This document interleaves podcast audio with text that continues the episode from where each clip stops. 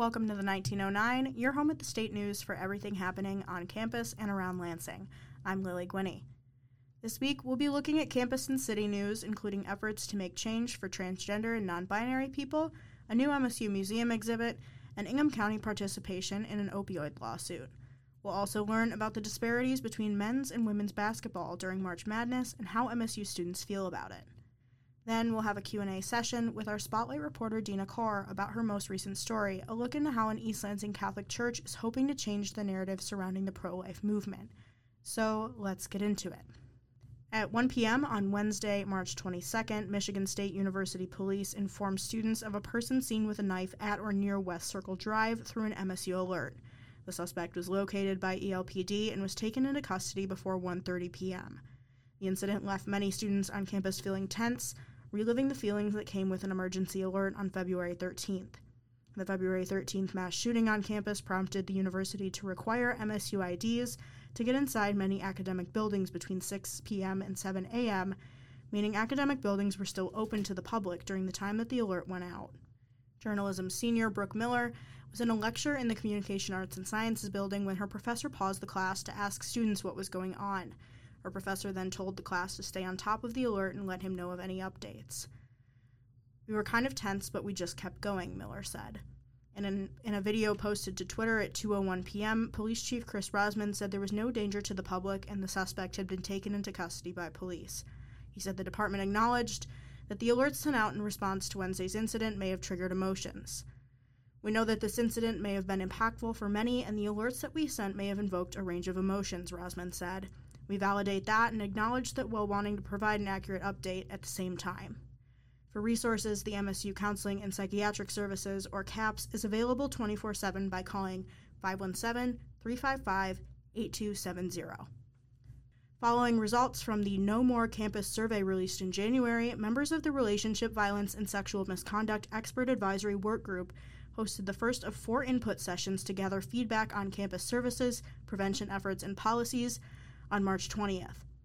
The survey evaluated the levels of relationship violence and sexual misconduct, or RVSM, on campus.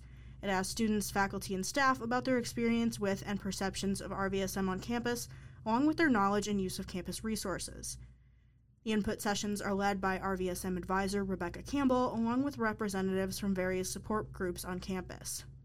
After viewing the results of the 2022 survey, the work group opened the session for questions and feedback. Much of the discussion surrounded the survey's results, which showed a disproportionate amount of RVSM victimization for transgender and non binary students, faculty, and staff. Campbell said this concern had already been addressed with the university administration. When I look at these data, I say I am worried, I am concerned for our trans and non binary students, faculty, and staff, Campbell said. Lydia Weiss, an administrator for the Prevention Outreach and Education Department, said members of her group and other inclusion groups on campus have initiated conversations with MSU administration regarding the survey data. She said there's a lot of follow up needed to make progress. A list of questions and demands has gone to the president and the chief diversity officer, Weiss said. In response to the survey results, MSU Safe Place has strengthened its relationship with the Gender and Sexuality Campus Center, enacting weekly meetings to implement improved services for transgender and non binary individuals. We're working on gathering data to do peer led support groups with those experiencing RVSM or stalking that are trans or non binary, MSU Safe Place Director Holly Rosen said. Center for Survivors Director Tana Fedewa said a primary focus of the uni- new University Health and Wellbeing Department will be inclusivity, and recent meetings have addressed gender affirming care for students. While the survey results suggest improvements in the helpfulness of campus services, survivors continue to speak out. One attendee said she's concerned with the disconnect she sees between the survey results and what she has heard from individual stories. She said it seems like, quote, the news is exposing issues that often a survey cannot. Campbell said it's necessary to look at both anecdotal stories and survey results to better address issues of RVSM at the university as they provide, quote, different levels of analysis. She said personal stories in the survey both represent points of view and experiences at the university. At the end of the input session, Campbell said that the data is needed from both the university and individuals in order to create change on campus. She said that No More survey data and information from the listening sessions will be used to reevaluate the RVSM strategic plan. Additional sessions will be held on March 27th and 28th and are open to all students, faculty, and staff. Psychology sophomores Hannah Greenspan and Kieran Kraftheffer are creating an exhibit in collaboration with the MSU Museum to memorialize student experiences from the February 13th mass shooting. The pair held an event Sunday, March 19th to gather stories for the exhibit. The project was inspired by Kraftheffer's blog, Spartan Stronger, which she created as a space for students to share testimonies about February 13th. For Kraftheffer and Greenspan, the goal of the event and the larger project was to give students an opportunity to share their stories and heal together. Regardless of what you're feeling or what you've experienced, indirectly or directly, Kraftheffer said, your experiences and feelings are valid. Your story will not be the same as the person standing to the left or the right, but is equally as important. The event was held at Demonstration Hall Field and included CAPS volunteers available to help students in need. Volunteers handed out index cards for students to write down their experiences, which will later be given to the MSU Museum and saved in the MSU archives. Digital storytelling freshman Evie Ansari attended the event alone, something she said she felt anxious about doing but thought was important for herself and others. Ansari said the opportunity to have your story remembered is an amazing thing. I really liked writing down my story, Ansari said. It was very therapeutic for me to write it out. I like how the event was very quiet and you had time to sit with your thoughts. CAPS Associate Director and Director of Psychiatry Swapna Hingwe volunteered at the event to support students. Process of writing down a traumatic experience can help organize difficult to process memories, Hingwe said. Greenspan and Kraftheffer wanted to highlight the wide variety, variety of student experiences from February 13th. For ASMSU Council of Students with Disabilities Representative Madeline Toko, it was important to highlight the experiences of disabled students. To say to run, hide, fight, especially for disabled people, that is disingenuous, Toko said. What are you thinking saying that to somebody who might not even be able to run, hide, or fight? In what world does that make sense? In addition to recording her own story, Toko wanted to attend the event to provide support for other students. I honestly hope that students are able to reflect and heal, even though I know that's a long process and it's hard, Toko said. I'm rooting for every single student, and that's why I'm here. Greenspan said knowing the event helped even one student process their trauma was extremely validating. Students who didn't attend the event or didn't feel comfortable sharing their story at the time can still participate in the exhibit. Greenspan and Kraftheffer said on campus Dropbox locations will be designated so that other students can include their story at a later time. Spartans may enter this exhibit in their process of healing and to find that they are not alone, Greenspan said. Non Spartans may enter this exhibit to see firsthand what it looks like for a community of 40,000 individuals to mourn, freeze, thaw, and overcome. In some city news, the Ingham County Health Department will be participating in an opioid lawsuit settlement targeted at funding prevention and treatment efforts during the opioid epidemic. Proposed multi billion dollar settlements from a national lawsuit against Teva Pharmaceuticals, Allergan Pharmaceuticals, CVS Pharmacy, and Walmart Pharmacy are being joined by the state of Michigan which could bring in 446 million to the state's municipal governments over 13 years, according to a press release from State Attorney General Dana Nessel's office. Municipal governments are eligible to participate if it is currently lit- litigating against the defendants or has a population of 10,000 people or more. Each Michigan county is eligible, and Ingham County has signed on as a participant, according to ICHD Public Information Officer Victoria Kuykendall. Ingham County Health Department is working with the County Board of Commissioners and our community partners to explore how we can best utilize funds that we receive from the state and this opioid settlement to have the biggest impact on our community, Kuykendall said. The amount allocated to the state and its municipalities is partly dependent on the amount of participation of local governments, according to the statement. Spending priority would be placed on treatment and prevention, the release read. Engineering professor Yiming Deng was found not guilty on three car- charges of criminal sexual conduct on, by a jury on March 17th. Deng was found not guilty on two counts of criminal sexual conduct of the second degree by a jury on March 17th. He was also found not guilty by the judge directly on his remaining charge, criminal sexual conduct of the first degree, on March 16th. In an email to the state news, Deng said he was falsely accused of criminal sexual conduct, quote, based on lies and revenge from an individual with whom he sought to end a platonic relationship. These past 18 months have been incredibly challenging for me and my family as we fought against these false accusations, Deng said in the email. I am, in fact, a true victim in this situation and hope that such an ordeal never happens to another member of the Spartan community. Deng was placed on administrative leave from the university on September 30th, 2021. He said in the email that he is looking forward to, quote, rejoining Spartan Nation with his head held high. Resources for students and survivors of sexual assault are available through the MSU Center for Survivors, Counseling and Psychiatric Services, and the University Ombudsperson. The NCAA announced that the Women's Division I tournament was allowed to use the term March Madness in their title in 2022. The iconic phrase has been a part of the men's tournament since 1982. The same year, the NCAA expanded the Women's March Madness to 68 teams competing in the tournament. The men's tournament was expanded to 68 teams in 2011. There's long been a discourse surrounding how female collegiate athletes are treated comp- compared to their male counterparts. Some students believe there's still a long way to go to make the NCAA more equitable for women. Elementary education sophomore Tristan Guerrero said the injustice that women face in the sports industry is absurd and is clear to see from an outside perspective. Investigators found that for a 2021 men's tournament, the NCAA spent around $125.55 per player in the first two rounds, whereas for the women's tournament, the organization spent $60.42 per player, according to a report by the New York Times. The money they spent included signage and decor items such as banners and posters. Human biology sophomore Andy Kuo, who played competitive basketball until high school and has consistently watched college basketball for years, believes that the NCAA shows favoritism to men, especially when it comes to the March Madness tournament.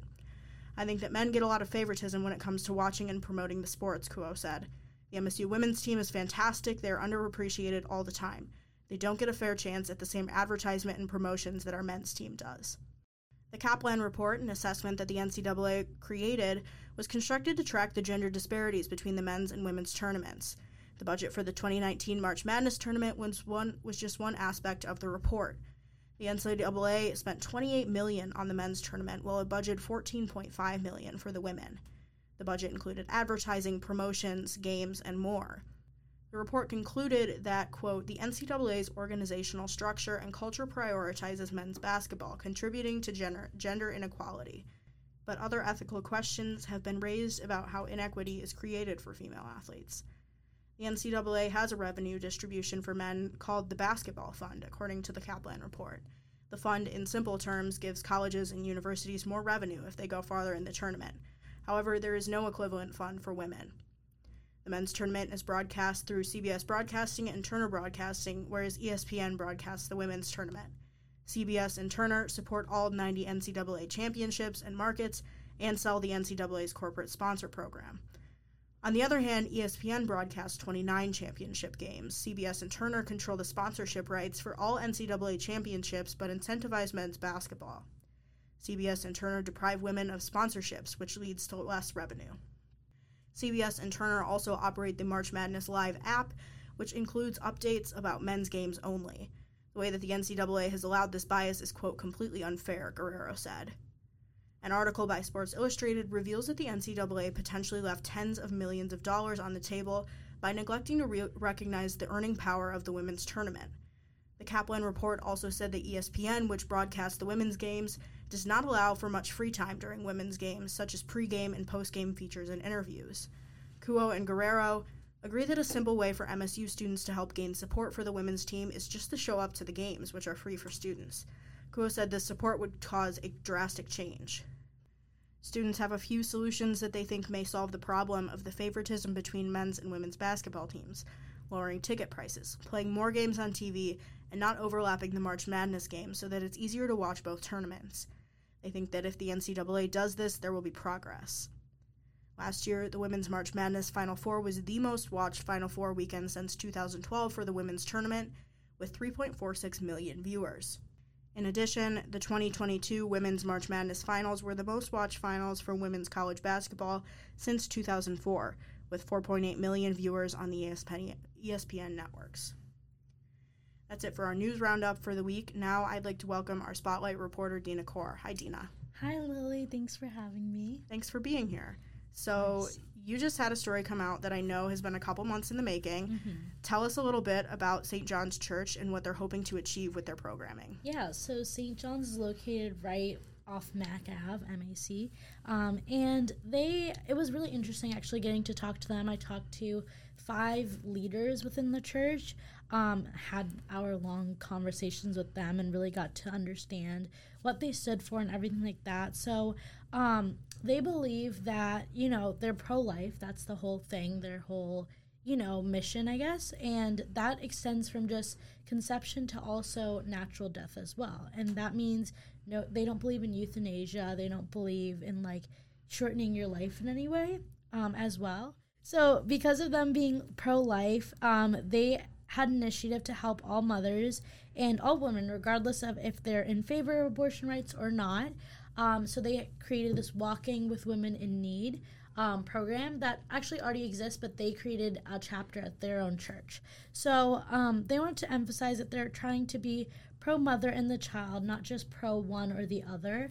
Um, and also just because a lot of people just assume that since they're pro life, they don't really do anything to help like mothers or anything like that. So they wanted to really seek out resources and stuff like that that they could be a place of support for women. So they offered help, whether that's, you know, taking someone to go get their checkups while they're pregnant or, you know, going to get food, groceries, having a place for them to do their laundry, stuff like that. They wanted to offer that support within their own church. So, yeah.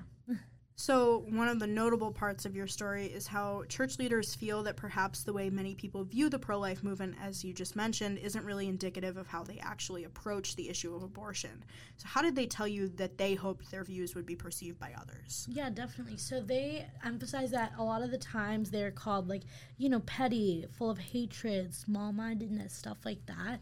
Um, they wanted to emphasize that this is not the case at all.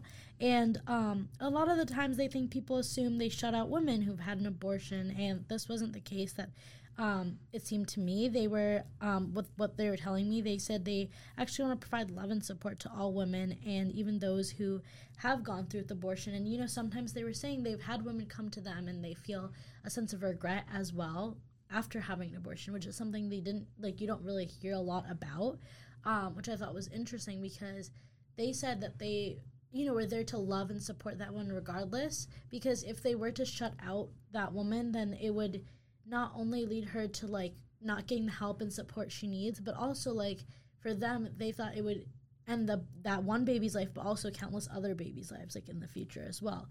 So they just hoped that people would perceive them as a place to come and like you know be comfortable with sharing and they just want to spread love in the end. That's what they were trying to say their mission is. So. Mm-hmm. Yeah. So, in the story, you also note that St. John's offers a lot of student targeted programming for MSU students. What kind of services are available to students through the church? Yeah, definitely. And so they offer student programming, which includes like Mass throughout Sunday at different times, which I believe they have on their website.